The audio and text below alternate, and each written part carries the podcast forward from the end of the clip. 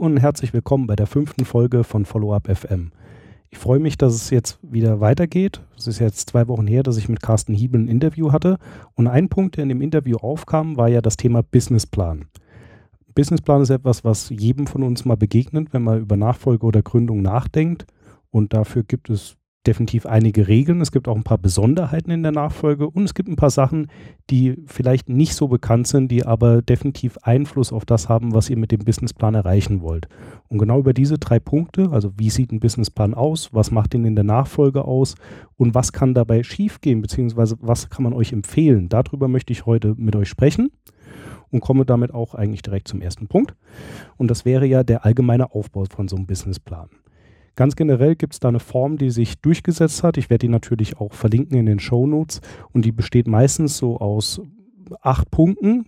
Der erste ist eine Zusammenfassung oder Executive Summary im Englischen genannt, der spannenderweise oftmals auch der schwierigste ist, weil es geht darum, in weniger als einer Seite die Kernpunkte dieses Plans zusammenzufassen und im Prinzip auch ein gewisses Interesse beim Leser zu wecken, sich in die Details einzuarbeiten.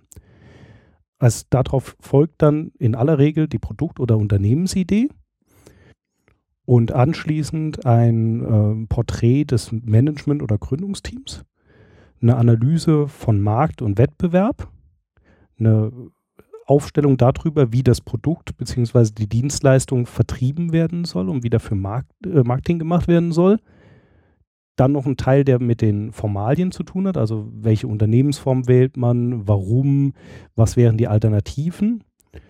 Der dicke Brocken in Form der Finanzplanung und last but not least äh, Risiken und Alternativen. Also was kann jetzt hier in diesem Geschäftsmodell bei dieser Idee schiefgehen und wie würde ich im Falle eines Falles damit umgehen?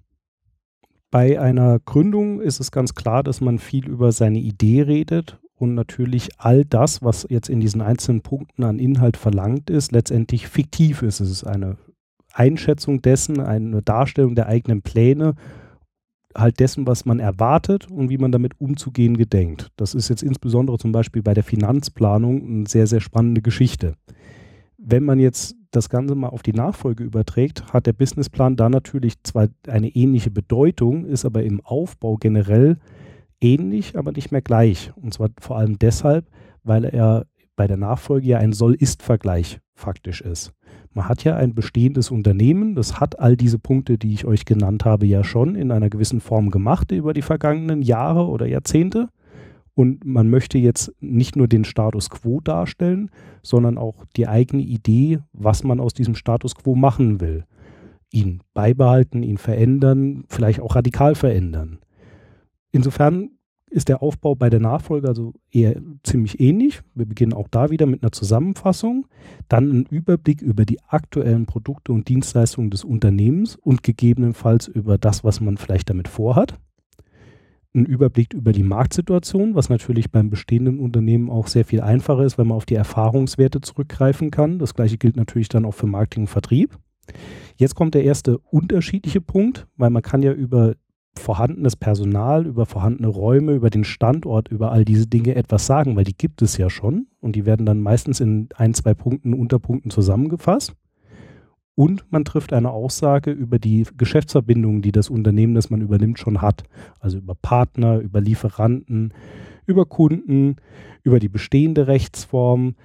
Alles das, was das Unternehmen in seiner derzeitigen Form auszeichnet. Hier bietet sich natürlich auch an, entsprechend die eigenen Pläne und Gedanken dazu schon mit niederzuschreiben. Bei der Finanzplanung, die auch in der Nachfolge ein wichtiger Punkt ist, hat man einen riesen Vorteil gegenüber dem Gründer, weil man kann auf jeden Fall abstrahieren von etwas, was es schon gibt. Man kann also die Zahlen der Vergangenheit darlegen und einfach aufführen und kann daraus eine Prognose entwickeln. Das klingt auf den ersten Blick einfach, aber ich komme gleich im dritten Punkt noch dazu, warum das vielleicht nicht ganz so einfach ist. Es hilft aber ungemein, weil man einfach eine gewisse Einschätzung hat und einen guten Vergleichswert hat. Man muss nicht raten, man muss nicht komplett aus der Luft ohne irgendwelche Hinweise Zahlen entwickeln. Und, last but not least, die eigentliche Form der Übergabe, also wie ist die Übergabe geplant, wie ist der Ablauf, wie ist der Zeitplan, welche Besonderheiten sind zu beachten, wann scheidet der Übergebende aus, wann übernimmt der Nachfolgende. Diese Dinge finden in dem Businessplan bei der Unternehmensnachfolge nochmal eigenen Punkt Beachtung. Ich habe jetzt bewusst nicht sehr viel zu den einzelnen Unterpunkten, weder in dem Normalfall noch in dem Nachfolgefall gesagt, weil ich werde euch Sachen in den Shownotes verlinken, wo klar aufgeführt ist, was da reinkommt. Es gibt da auch Empfehlungen vom Wirtschaftsministerium, von der Seite existenzgründer.de, all das verlinke ich euch, sodass ihr da reingucken könnt.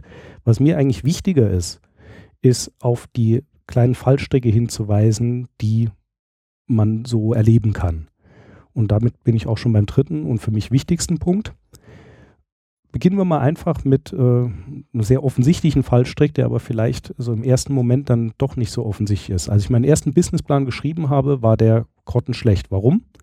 Ich habe ihn einfach geschrieben und habe nicht mich an die konkrete Form gehalten.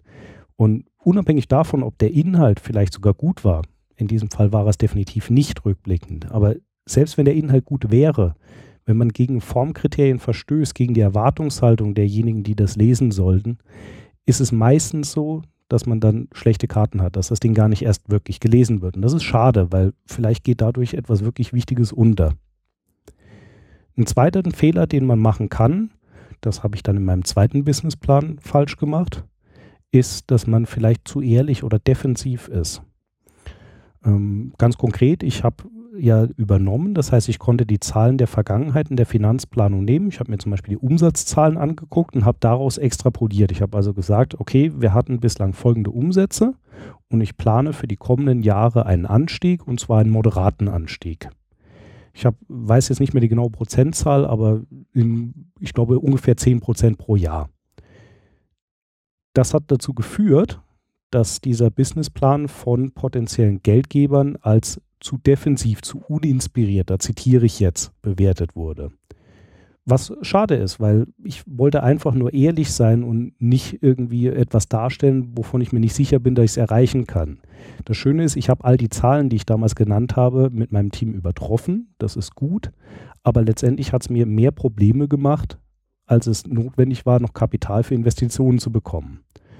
Deshalb wäre mein Tipp an dieser Stelle, wenn du als Nachfolger, als potenzieller Nachfolger oder Nachfolgerin vor diesem Problem stehst und vielleicht auch lieber sagst, okay, ich übertreffe lieber meine Zahlen regelmäßig, anstatt irgendetwas zu verkünden, was ich dann nicht einhalten kann, kann es vielleicht sinnvoll sein, zwei Businesspläne zu machen.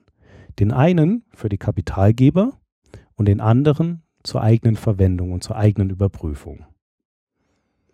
Ich weiß nicht, ob diese, dieses Mittel für jeden passt, aber im Nachhinein würde ich das auf jeden Fall wieder so machen und dann auch damit leben. Ich habe gerne real, realistische Zahlen, aber wenn es aufgrund von irgendwelchen Kennzahlen oder automatisierten Analysen notwendig ist, dass man andere Zahlen präsentiert, um damit die notwendigen Investitionskredite zu bekommen, ja, dann muss man sich dem eben anpassen.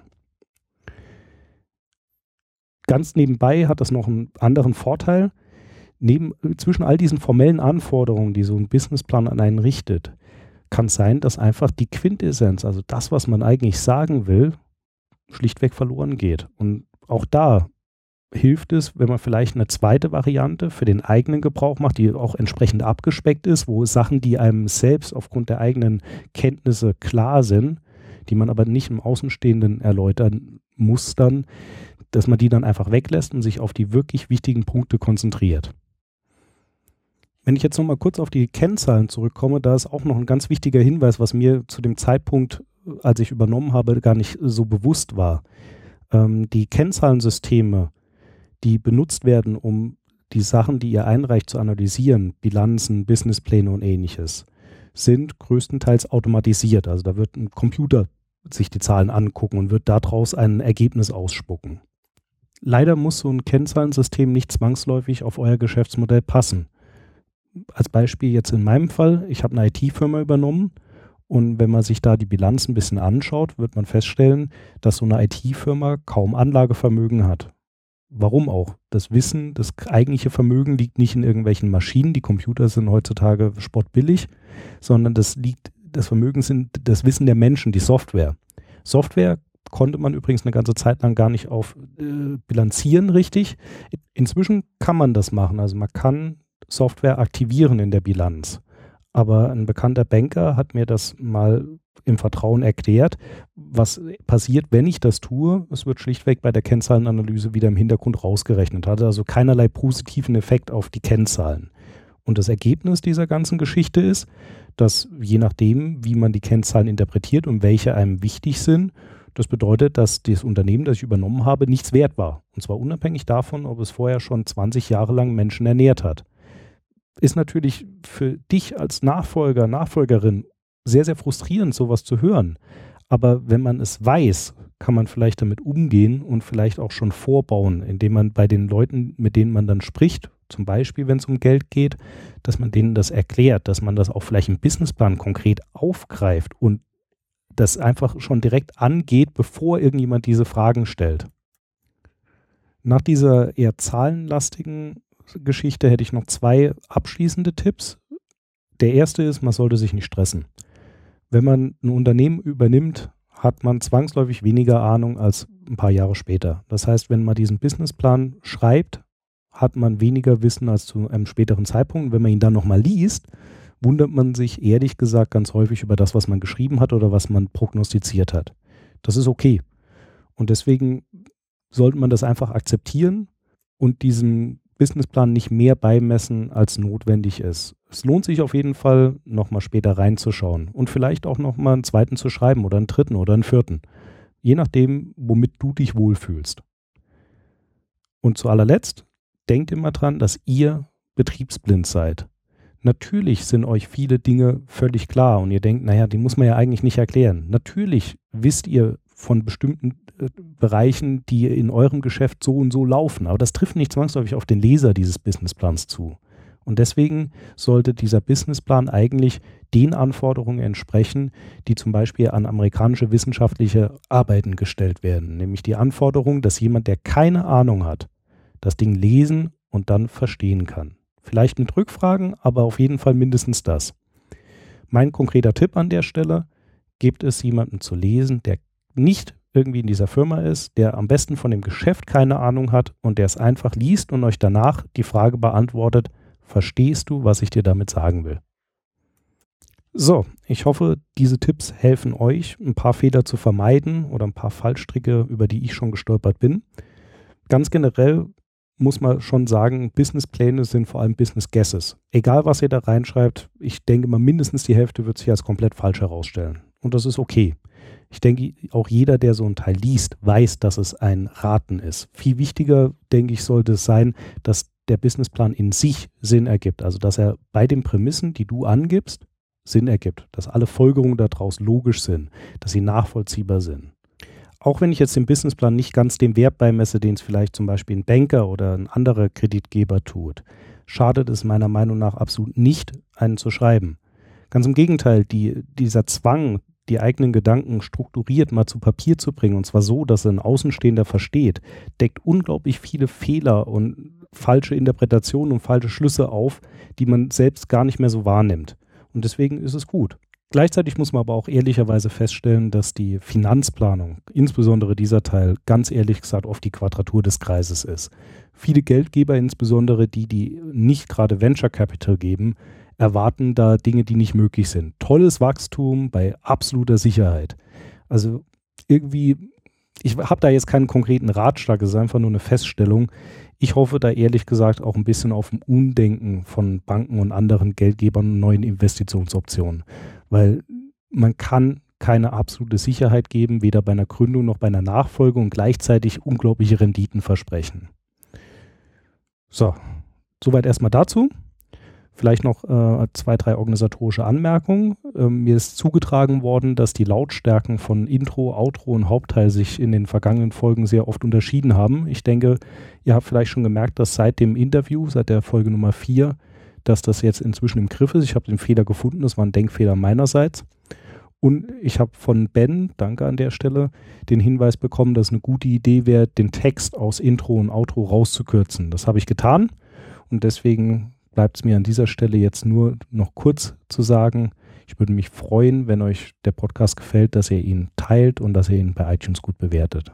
Dann erstmal herzlichen Dank fürs Zuhören und alles Gute bei eurem Nachfolgestartup.